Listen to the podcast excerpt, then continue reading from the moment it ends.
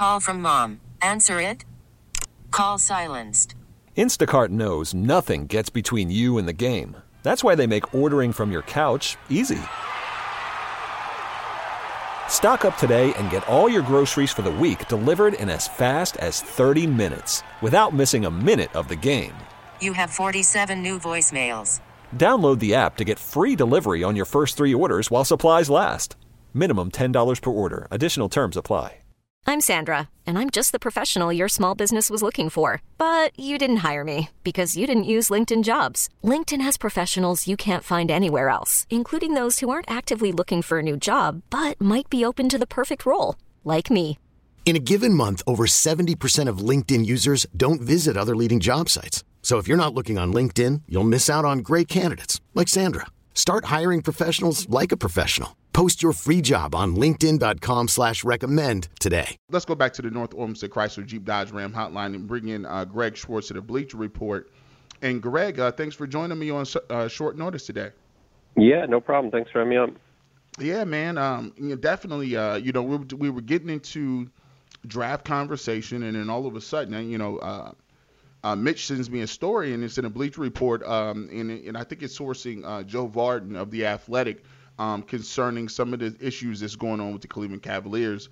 Um, you know, the article goes on to kind of allude to the fact that um, players are a little upset um, on the Cavs team um, with the shot selection or the the amount of shots that uh, Collin Sexton is actually taking, and that other people on other teams are actually um, taunting Cavs players like, "Hey man, you know he ain't gonna pass you the ball, right?" You know, um, when that happens, what are some things? Uh, you know, what is your perspective from um, from this story, and what is your take on on where this is kind of coming from? And is this something you've sensed um, by being around the team as well? Yeah, I think um, a couple things you, that you have to take into consideration here is when you I got the text from you uh, asking about the article. I not read the article yet. When I saw the topic, I could have told you what news outlet it came from and uh, one of two writers that it came from. Because it seems like we get a couple of these articles every year that um, just basically find some reason to tear the Cavs down, and it was another one of those articles. And you know, some of that is justified. Some of it I feel is unnecessary. Um, my my other question is like who, who's Collin supposed to pass to on this team? Uh, when you, when you sent away Andre Drummond and you and you traded away Kevin Porter Jr., who's dropping 50 points and 11 assists, you know, for the Houston Rockets, like you, you just got rid of the two like primary offensive talents on this team. You know, Drummond was second on the team in scoring when you sent him away, almost 18 points per game, and I, I'm just like, who who else is who else is supposed to be taking these shots that he's supposedly supposed to pass to? Because right now it, it, it's Sexton, it's Garland, and our third leading scorer is Jarrett Allen. And Jarrett Allen is a very good defensive player. He's a good rebounder. He's a good finisher around the rim. Jarrett Allen's not a a Kevin Love or an Andre Drummond where he's just supposed to demand the ball on the post and go to work. He's he's not that type of guy. He's going to finish in the pick and roll. He's going to clean up offensive rebounds. He's a rim runner. He's not a guy that's like, hey, I need my touches. he's not that kind of guy, and he's your third leading scorer. So I'm like, who who's Collin supposed to pass to on this team? And then you got you know Love, who's you know has a game where he he plays for 22 minutes and doesn't take a shot.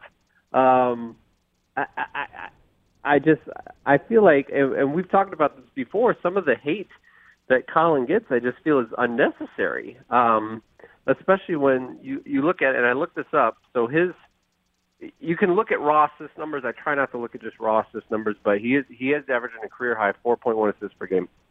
Uh, his assist percentage is is what I try to look at. It's the um, percentage of baskets that are scored um, off an assist by a teammate. And his assist percentage this year is 21%, which is a career high. His first two years in the league, he was at 15%.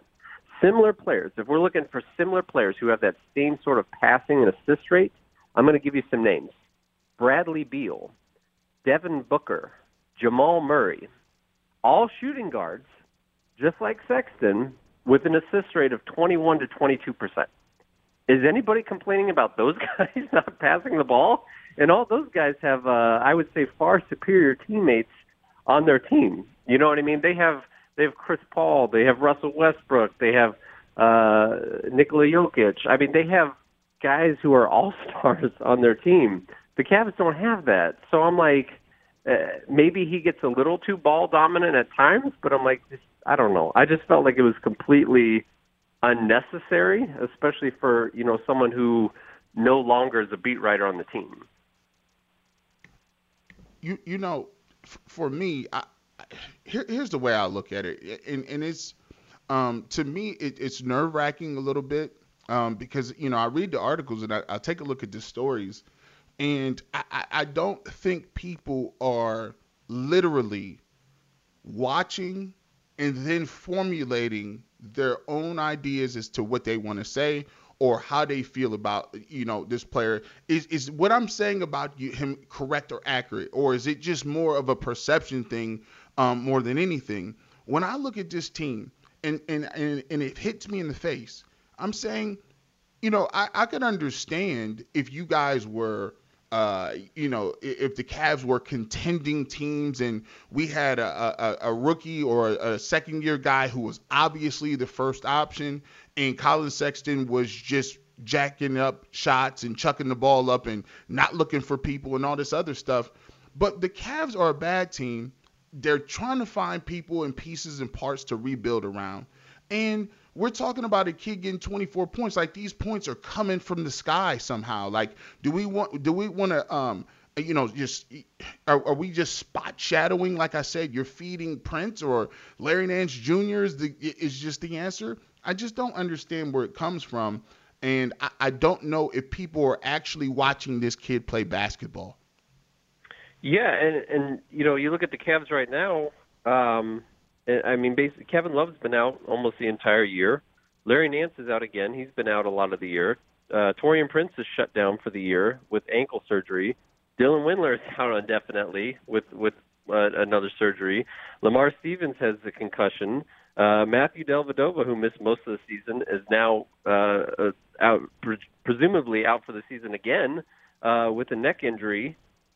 I mean, who is he supposed to pass to? When your entire team uh, has has you know been plagued by injuries all season.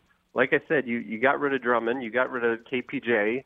Uh, if if Collin Sexton was the point guard for the Brooklyn Nets, I'm sure these would come up. Oh, he's not passing enough because he has Hall of Fame talent around him and he needs to do a better job doing this. Sure, I completely understand.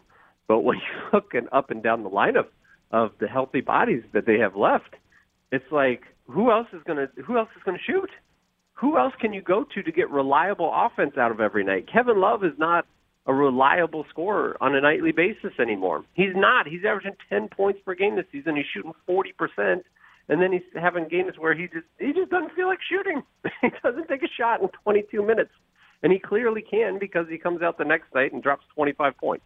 So, uh, it, with the makeup of this team, Collin has to shoot and he's averaging a career high in assist percentage, and those numbers are the same as some of the best shooting guards in the NBA. I, I, I guess I just don't understand that because there's there's so many other things we could, you know, fault the Cavs for or kind of tear down. So to to kind of nit, nitpick at that, I, I I don't know. It's just unnecessary to me talking to Greg Swartz uh, of the Bleacher Report on the North Olmsted Chrysler Jeep Dodge Ram hotline.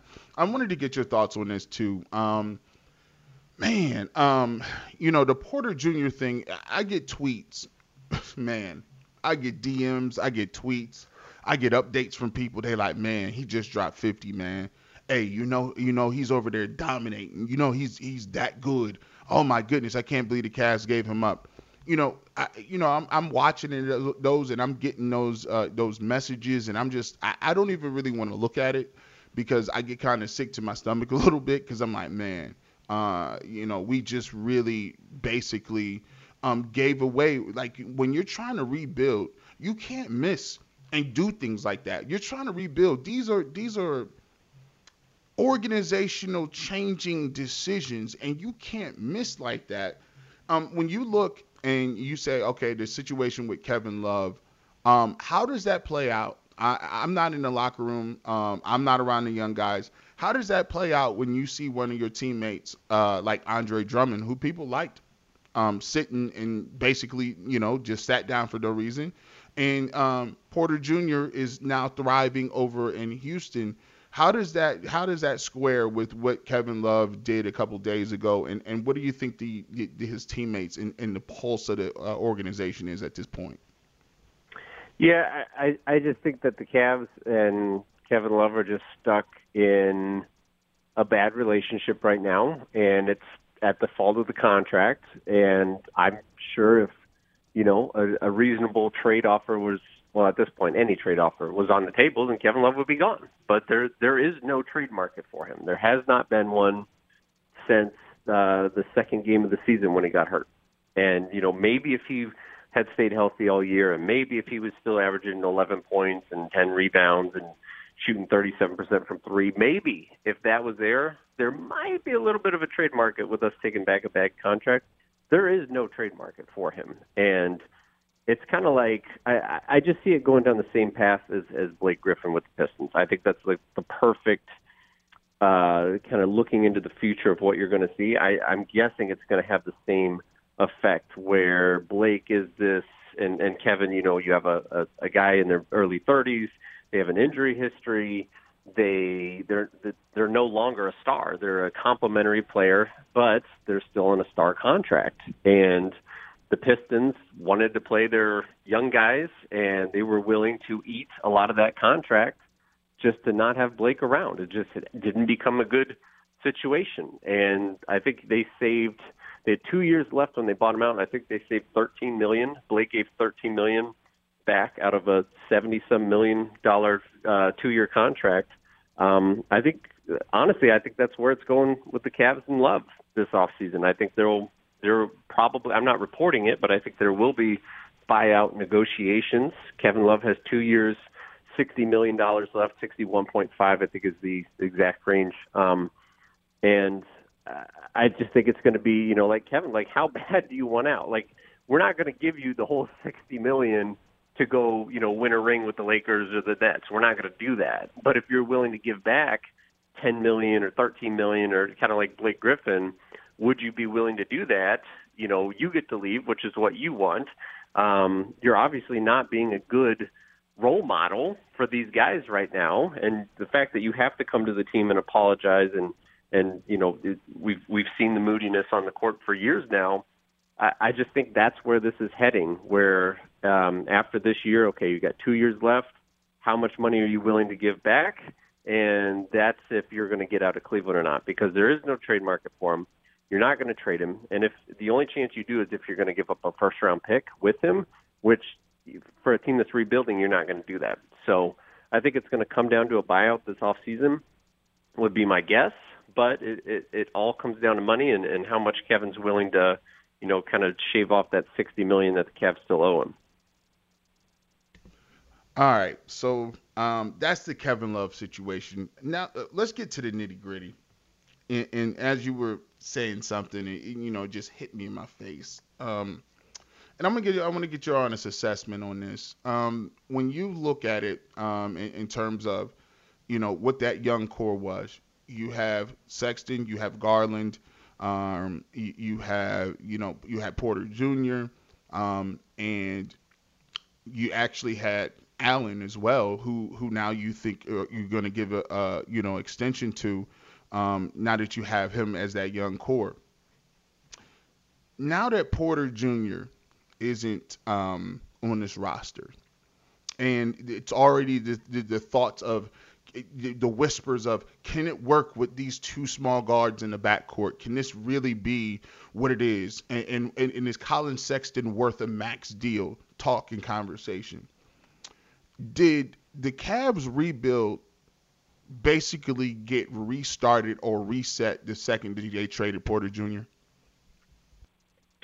Um, I don't know if it got reset, but it definitely took a big step back because I think anybody around the team or who you know watched the team extensively for the last or watched them last season you know, you you line all three of them up and you say, here's you know, here's Darius Garland, we've seen him. Here's Collin Sexton, we've seen him. Here's Kevin Porter Jr., we've seen him. Which one do you think has the highest ceiling?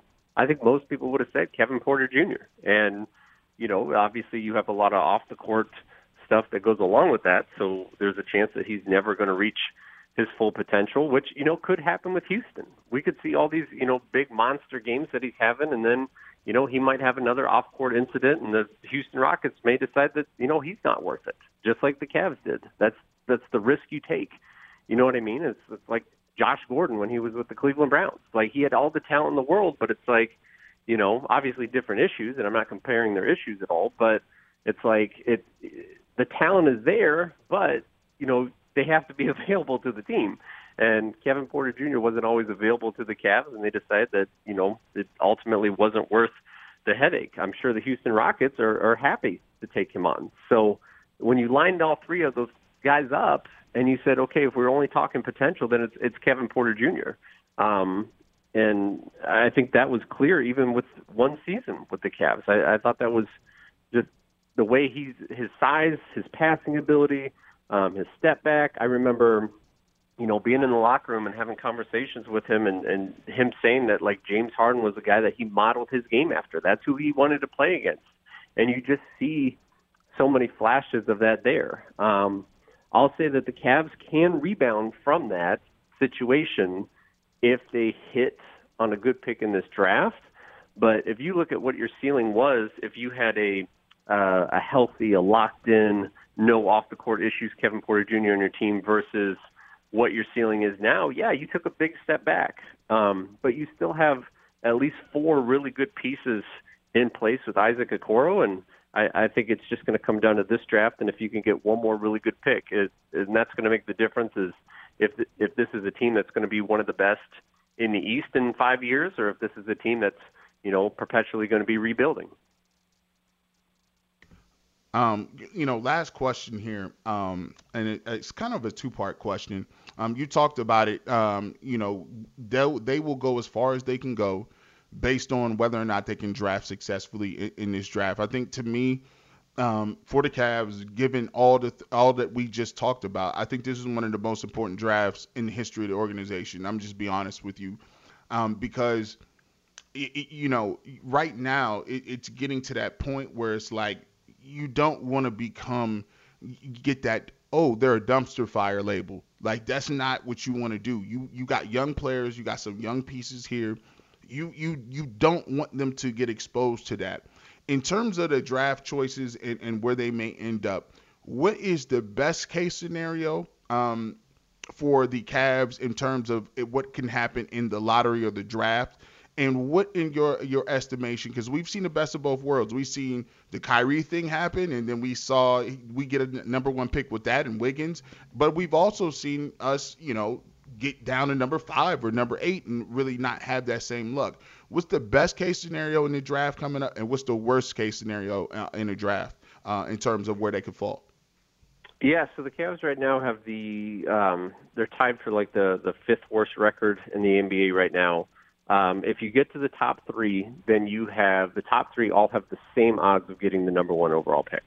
So if you can get into the top three, which they're probably not going to be able to do because they're not they're not bad enough to be a Houston or a Detroit or a Minnesota, um, that's where they'd want to be to get the best odds. But um, as they sit right now at number five, they have a 9.8% chance at the number one overall pick, which obviously is not great. Um, and as if they stay at five, they can only fall back to number nine, and they have a very small chance of getting nine. It's at 0.7 percent. Um, they have a they basically have the same odds to get the number one pick or the number eight pick as they sit at five. Um, the way it's set up, they have the best odds of actually getting the number seven pick when they sit at five. It's at 28 percent. But all across the board, you're looking at um, um, basically you're it's it's it's a fair chance at number one all the way to number eight if you stay at the five spot, and you've got a slightly less per, less than 10% chance at number one. So the odds are not great, but even if you're a, a bottom three team in the NBA, you still only have a 14% chance at the number one pick. So it's not a huge difference. It's and we've seen, you know, the last couple of years, you know, New Orleans winning the draft um, two years ago and getting Zion and Memphis jumping up to number two to get Ja Morant. You know, these teams that, you know, aren't the worst in the NBA have gotten the first overall pick and the second overall pick. So, I mean, it, it, it I hate to say it because it's, you know, it's kind of a crapshoot, but the NBA doesn't reward, you know, the worst teams like the NFL does, and because they want to prevent tanking. So uh, it's unfortunate because you have these worst teams you know, like your Cleveland, like your Detroit, and it's like, well, how are we supposed to get better when we only have uh, a 10% chance of you know getting the get the best guy in the draft? So it's it's it's really tough, especially if you're a small market team, to get talent like that. But right now, you're looking at anywhere from the first to the eighth overall pick if they stay at five, with a 9.8% chance at number one. Greg, I thank you so much for breaking that down, giving us that knowledge, and um, thanks for coming on short notice to break down this story. I truly appreciate you coming on on a Sunday, man. Yeah, no problem. Have a good one.